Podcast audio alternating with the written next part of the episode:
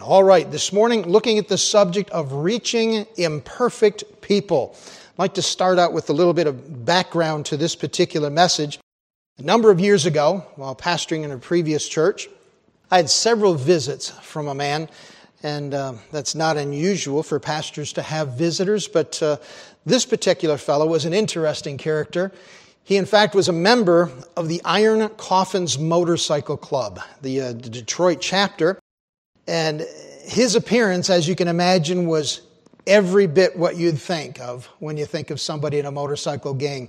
The, uh, the bandana on his head, big full beard, strong muscular body, leather jacket, tattoos, chains, leather boots. I mean, he, he looked every bit the part. And uh, he came in and he, he wanted to meet with me. He had some questions and he needed some help. And so we sat down and talked. Come to find out, after speaking with him a while, he grew up in a Christian home. Wasn't certain he was saved, but he, in fact, was just a big teddy bear. And uh, he was struggling with some questions in life. And, and uh, so we spent some time talking and uh, struck up a friendship and had an opportunity to meet with him on several occasions. It was funny. One day he uh, came in and met with me, needed me to pray. He said, I need some help. I need, a, I need an answer to prayer. So we prayed and he left. And when he got home, he called me and said, I can't believe it. God answered your prayer before I got home. It was amazing. He was so excited. But uh, at, at that first day when he visited, when somebody comes in like that, you're thinking, what have I gotten myself into? but uh, enjoyed speaking with him. But I walked out with him, and he walked out to the parking lot. There was his big Harley, and he uh, cranked it up and rode on home. But I noticed there were a number of people standing in the hallways, looking out windows, watching him as he left. You see, for someone that grew up in a Christian home in a, a relatively safe setting, you know, seeing a person like that walking through the church halls might, uh, might be a little unnerving. Me, I grew up in a very different background, and so where I grew up and the way I grew up, it wasn't all that unusual to be around somebody like that, but nonetheless, how do we respond when we find ourselves looking at someone that is so completely different than we are? I can appreciate the difficulty some Christians might have in speaking with someone of this nature, but I cannot condone a judgmental attitude that condemns someone before we know anything about them let me put it this way the attitude we display uh, to individuals who are different than us often reveals something about our character and our relationship with the Lord. You see, I believe when, we, when we're confronted with somebody that's different than us, we ought to be willing to tell them about the love of God. We ought to be willing to give them the plan of salvation. We ought to be willing to explain to them Jesus died for their sins and has a desire to save them. But what we're going to see as we look in Scripture this morning are three different examples of ways in which people respond to others. And I'd ask you to join me in looking at these different texts.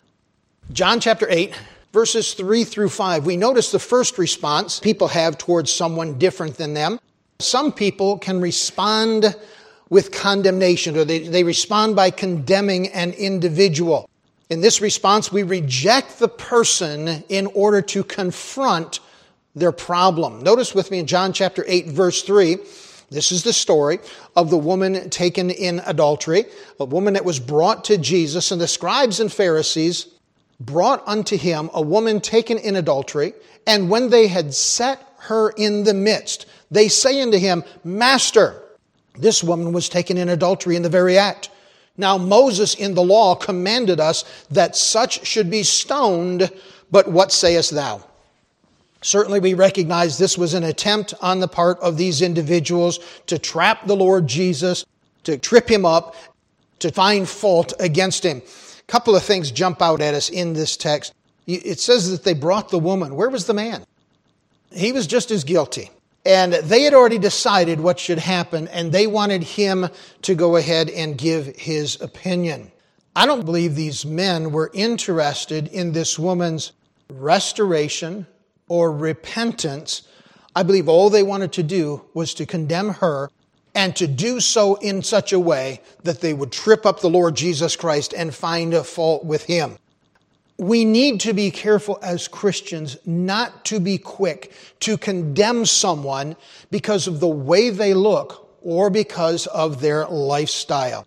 You know, it's interesting. You consider the same thing in Luke chapter 19 when Jesus went to visit Zacchaeus. Luke chapter 19, verse 5 tells us, And when Jesus came to the place, he looked up and saw him and said unto him, Zacchaeus, make haste and come down, for today I must abide at thy house. And he made haste and came down and received him joyfully. And when they saw it, they all murmured, saying that he, Jesus, was gone to be a guest with a man that was a sinner. And Zacchaeus stood and said unto the Lord, Behold, Lord, the half of my goods I give to the poor. And if I have taken anything from my, any man by false accusation, I restore him fourfold. And Jesus saith unto him, This day is salvation come to this house, for as much as he also is a son of Abraham. For the Son of Man is come to seek and to save that which was lost.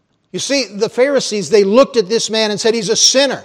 And by Jesus associating with them, he's making light of this man's condition and this man's activities. Jesus wasn't doing that at all. He recognized this was a man in need of help. This was a man in need of being confronted with his sin and receiving the truth. And as a result, Zacchaeus, I believe, got saved. He trusted in Christ and Jesus said salvation has come to this man's house. Why? Because the Son of Man came to seek and to save that which was lost.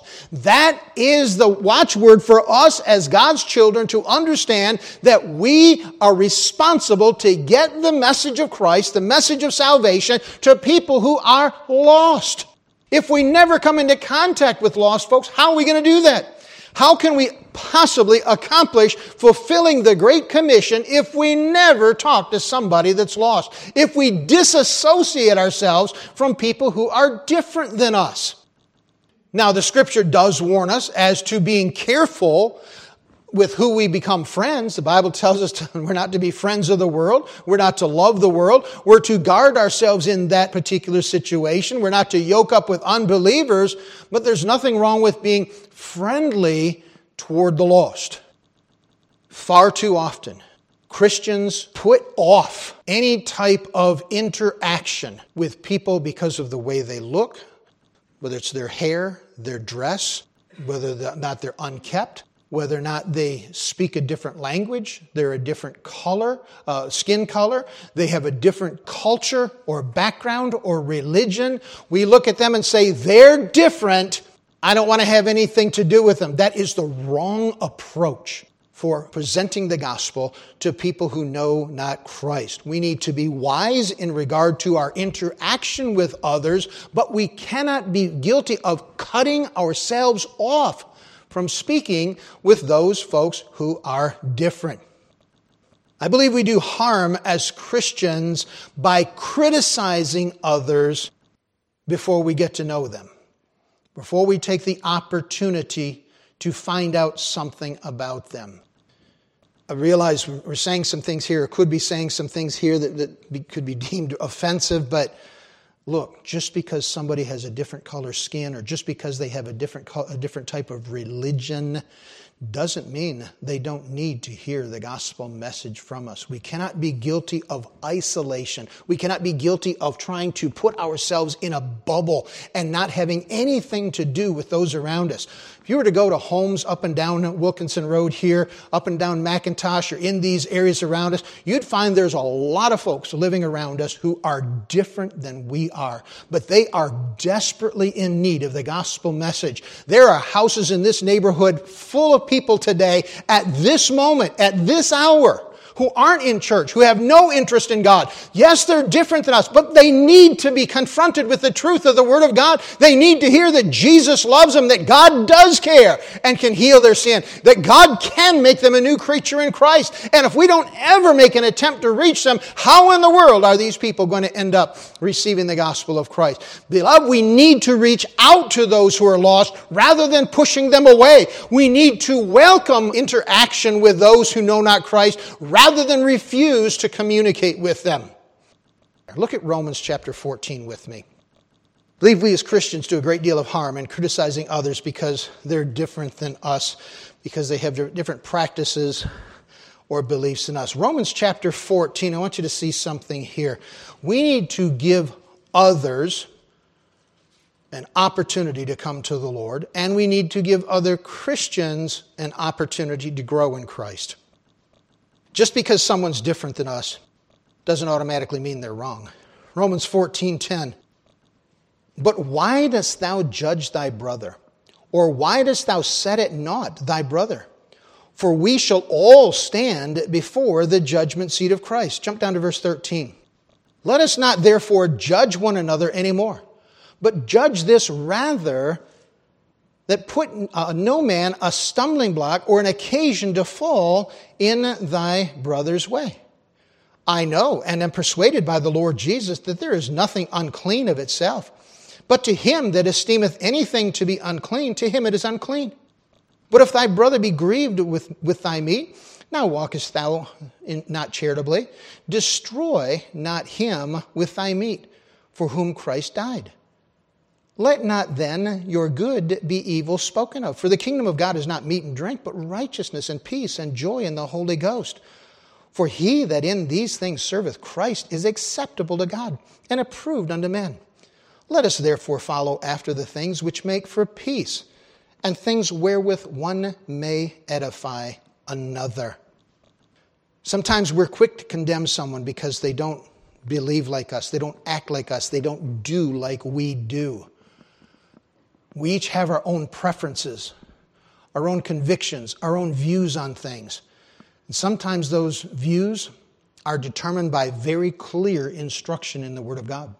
Sometimes those views are shaped by principles in the Word of God, and sometimes those views are merely based on opinions of what we see in the Word of God we need to be careful not to strike out at someone verbally, not to lash out at somebody, not to reject someone because they don't look and think and act like we do.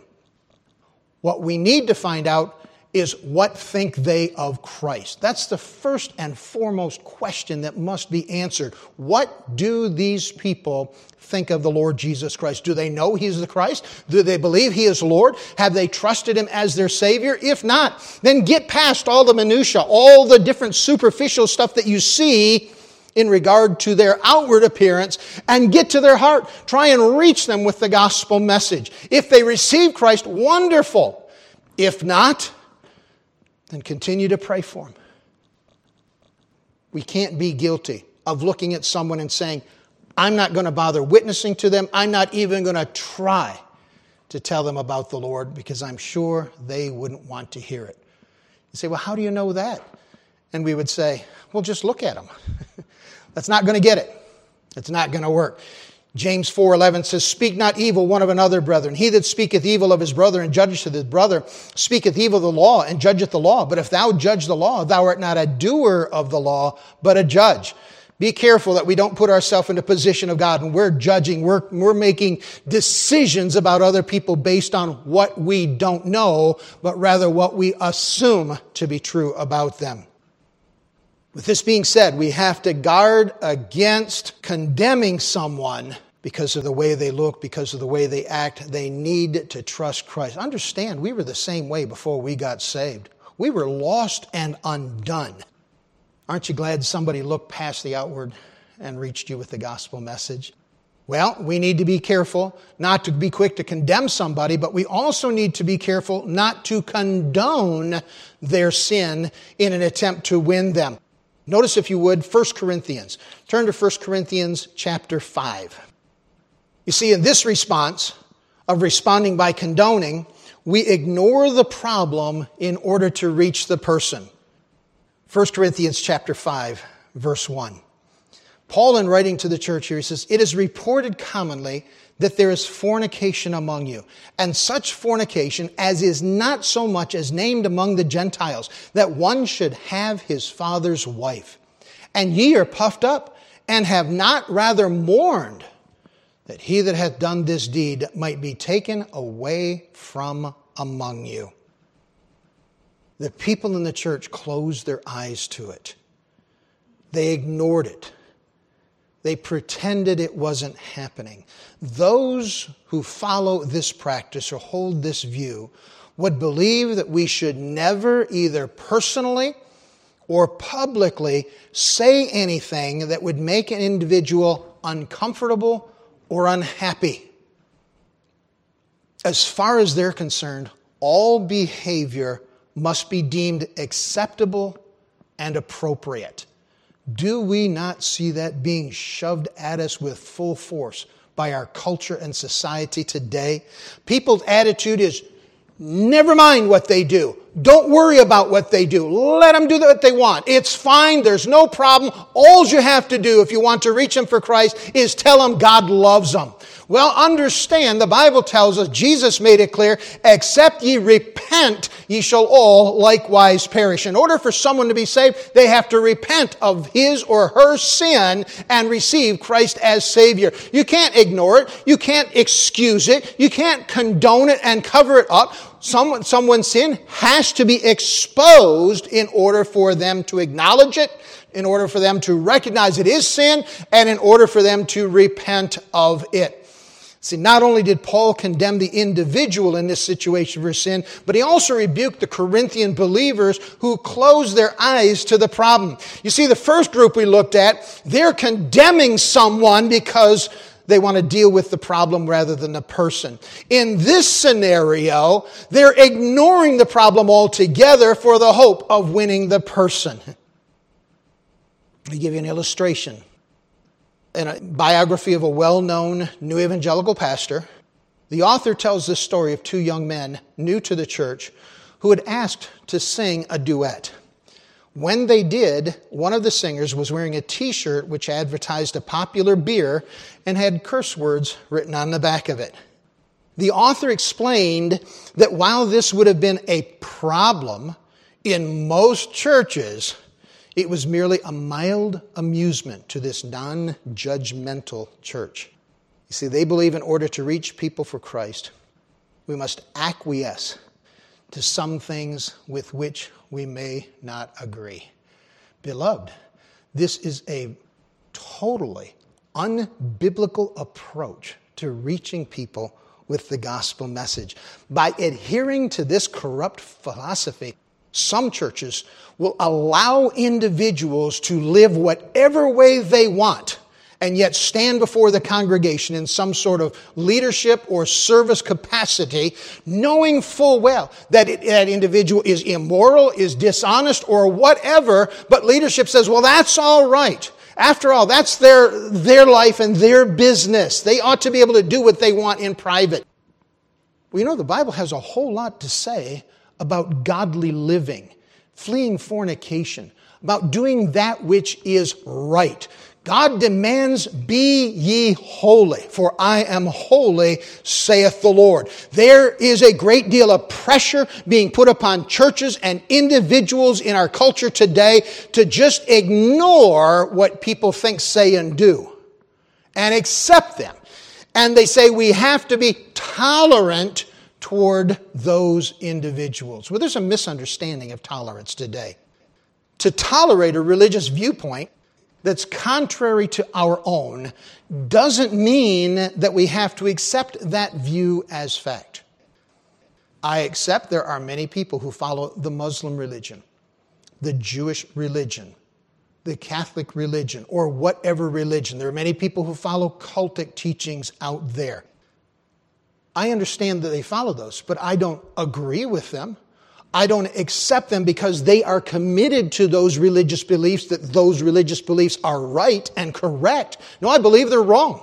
I believe we can only be right with God by following the precepts and instructions set forth in God's holy word. You step outside the book and you're headed in the wrong direction. You're believing the wrong thing. You're involved in the wrong practices. We don't have to accept what they believe as being true. We simply acknowledge it's their right to believe in that. Somebody has the right to believe whatever they want about God. They can believe He doesn't exist. It is their right as an individual human being created by God to believe what they want about Him. You see, the very meaning of the word tolerance implies that we realize there's a differing belief and we respect those individuals who hold those beliefs without accepting the beliefs that they hold. Does that make sense? Respect for the individual without agreeing with what they believe. Now, on the other hand, pluralism, which is popular in our culture today, requires that we accept other religious te- teachings as legitimate expressions of truth. Absolutely not. We're not going to say an individual who denies the existence of God and who rejects any teaching that Jesus Christ is deity. We're not going to sit with that person and say, well, you know, God bless you. I'm happy for you. I agree with you. We don't agree with that. Absolutely not. We cannot be guilty of condoning false teaching, false practices, false activity, false worship, and be right with God ourselves. Scripture tells us, Come out from among them and be separate, saith the Lord. There is a difference as defined by God's word in righteousness and unrighteousness. Paul asked the Corinthians, What fellowship hath light with darkness? What communion hath Christ with Belial? You see, there's no intermingling of truth and error in the eyes of God. We are either right or we are wrong. We are saved or we are lost. We are obedient or we are disobedient. The world likes to keep throwing out gray areas and say, well, it's all muddled. It all just gets mixed up in the middle. No, no. God says there's a line. You cross that line, you step away from me, you're stepping toward unrighteousness. We need to be careful that when we seek to win people to the Lord, we don't condone their lifestyle and say, well, that's okay, that's acceptable. Don't misunderstand, they don't have to change their lifestyle to get saved. Once they get saved, though, they're a new creature in Christ, and changes will take place.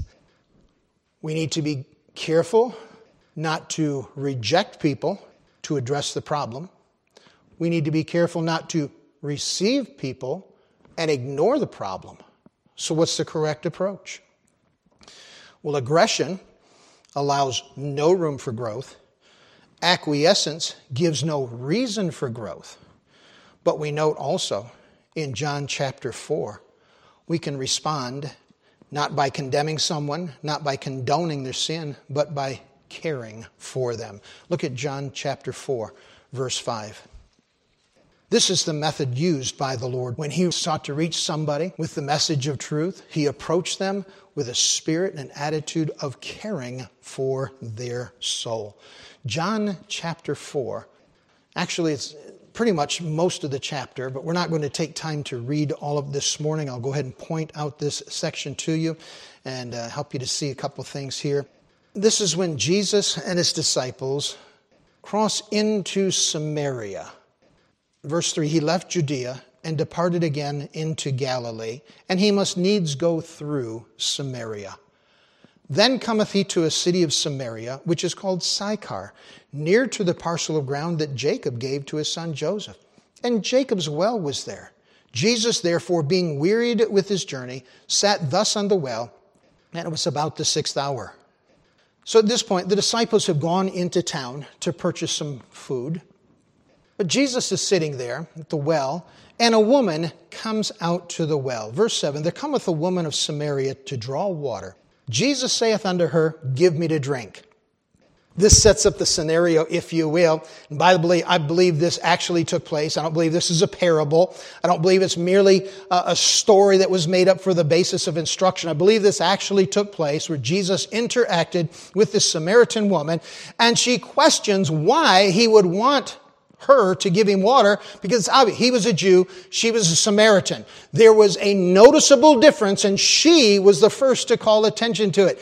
Jesus overlooked the difference by caring for her as a person. However, we also see that he didn't condone her activity, her differences, because he addressed them in just a moment. But just to go ahead and summarize this passage, they have this conversation. They're going back and forth. Verse 10, Jesus answered and said unto her, If thou knewest the gift of God and who it is that saith to thee, Give me to drink, thou wouldst ask of him, and he would have given thee living water. The woman saith unto him, Sir, thou hast nothing to draw with, and the well is deep. From whence then hast thou that living water? Art thou greater than our father Jacob, which gave us this well and drank thereof himself, and his children and his cattle? Jesus saith unto her, Whosoever drinketh of this water shall thirst again. He said, I am the message of hope you have been seeking. And he goes on to have this discussion with her. And then she goes ahead and says, Well, I perceive thou art a prophet in verse 19 and talks about her father's worship there in the mountains in verse 20. Jesus said, Well, I'm the one you've been waiting for in verse 21. Verse 22, ye worship, you know not what. We know what we worship, for salvation is of the Jews. But the hour cometh and now is when the true worshippers shall worship the Father in spirit and in truth, for the Father seeketh such to worship him. Well, then the woman makes a comment, a reference to the Messiah.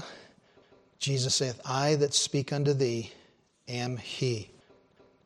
But in this conversation, he points out she didn't have a husband. You know, she had uh, brought up a little bit about herself. And uh, verse 16, notice what he says Jesus saith unto her, Go call thy husband and come hither. The woman answered and saith unto him, I have no husband. Jesus saith unto her, Thou hast well said, I have no husband, for thou hast had five husbands, and he whom thou now hast is not thy husband, in that thou sayest truly. What he does is rather than refusing to talk to her because she's different, rather than ignoring the sin of her life, he addresses that situation and calls attention to the fact that God knows we're a sinner in need of a Savior. He calls attention to the fact that this woman is living in iniquity and must be, and it must be dealt with. And as a result, this woman goes from there and she starts telling everybody in the city about Jesus and has all these people coming out to see him. The point is, Jesus knew who she was. He knew what she was guilty of. He didn't ignore it. He addressed it and he addressed it in the context of that's your problem, but this is your need. Your need is the living water. Your need is eternal life. Your need is salvation in me. Because he said, I'm that prophet that you've been looking for. So he says, this is your problem, but that problem can be resolved and addressed and dealt with through your trust in the Savior. That's the message the world needs to hear today. We don't need to beat folks over the head and tell them that they're wicked, vile, ungodly sinners going to hell. A lot of them already know that. What they need to know is there is hope. They can find forgiveness for their sin and they can find one who will re- uh, forgive them and make them whole in Christ. Therefore, if any man be in Christ, he's a new creature. Old things are passed away. Behold, all things are become new. What a great promise that's available today. And it's available to whosoever will. For whosoever shall call upon the name of the Lord shall be saved. He knew what this woman, what this woman was like. He knew all about her. But he addressed her greater need, which was salvation in him. Acceptance does not indicate approval. Let me illustrate it this way. Let's say next Sunday morning, we have two families come in to visit our church. The first family, all dressed in their church clothes, carrying a Bible. We got some children and they're all being obedient and respectful and they come in and introduce themselves to folks and, and they just sit down and they're ready to, ready for church. And then another group comes in, another family. They're wearing old, dirty, tattered clothes, smell like they've just come out of a smoke factory, look like they haven't had a shower in a few days kind of loud, a little obnoxious. Which family are you going to walk up to and introduce yourself to? I hope the answer would be both. Don't misunderstand. I think people ought to look their best when they come to church. But if we place certain restrictions on how people look in order to come through the doors, how are we going to reach those who are different than we are? Now, granted, once somebody gets saved, I believe the Lord will address the dress and the grooming and the hygiene uh, issues and all of that. But, we need to get folks saved. The Bible tells us to go out into the highways and hedges and compel them to come in. It doesn't say anything about going into the areas where you find people you'd like to have in your church and bring them in. It doesn't say anything about targeting certain audiences and bring them in because they will be of financial benefit or there'll be a monetary boom to your church. No. It says just go out and find people and get them to come in. Acceptance means that we love the individual because God loves them. It means we seek to win that person to Christ. Acceptance means that we pray for their salvation and spiritual growth. But biblical principle is clear in this matter. Romans 14:1 Him that is weak in the faith receive ye. Isaiah 35 verse 3 Strengthen ye the weak hands and confirm the feeble knees. Romans 15, 7. Wherefore receive ye one another as Christ also received us to the glory of God. Can I say none of us were, were a real prize when God got us? When each of us got saved, God didn't say, Wow, heaven wouldn't be the same without you. Oh, it's so much better because you're here. I'm telling you what, I just want you to know as your heavenly Father, I'm so happy you got saved because you're head and shoulders above everybody else. None of us heard that, and none of us will. No, we all come to God on the same ground at the foot of the cross, sinners in need of a Savior. And we need to be careful not to push people away from the cross because we condemn them we need to be careful not to confuse people about the message of salvation by condoning their sin, but we need to caringly receive others for Christ. Let me share with you this thought concerning David Livingstone. David Livingstone was raised in poverty. He was one of seven children. At the age of 10, he began working at the local cotton mill, and during that time, he studied classical literature. The young Scotsman had completed his medical education involving two years of study in Glasgow and was ready to give his life to the Lord. A man named Robert Moffat, a missionary, came to speak at their school, and Livingstone's eyes were fastened upon him. This man had a godly and vehement concern for Africa's perishing millions. He stood in that chapel session and said, I have sometimes seen in the morning sun the smoke of a thousand villages where no missionary has ever been. That statement gave Livingstone a desire to reach these people with the gospel message. And as we know, he did go on to Africa to be a great servant of the Lord. None of us may ever get to Africa to serve in that capacity. But I would imagine each of us pass many, many people every day who are just as lost and undone as anybody else around the world. How do we see those people with whom we come into contact? Do we see those people as folks that we don't want to have anything to do and we'd push them away? Do we see those folks as those whom we would just completely ignore what they do? Or do we see these folks through the eyes of one who cares? Jesus said, As my Father hath sent me, even so send I you. He expects us to look at people and be concerned for their soul's greatest need. If they're not saved, that is the need of salvation. If they are saved, it is the need of fellowship and communion with the Lord. Each day we come into contact with people. What is our attitude toward them in this regard? I believe the Lord would have us to reach out to imperfect people with the gospel message and tell them of their need for the Savior. How are we doing in that area? We need to be wise in how we approach folks, but we also need to be brokenhearted for those we come into contact with. Amen.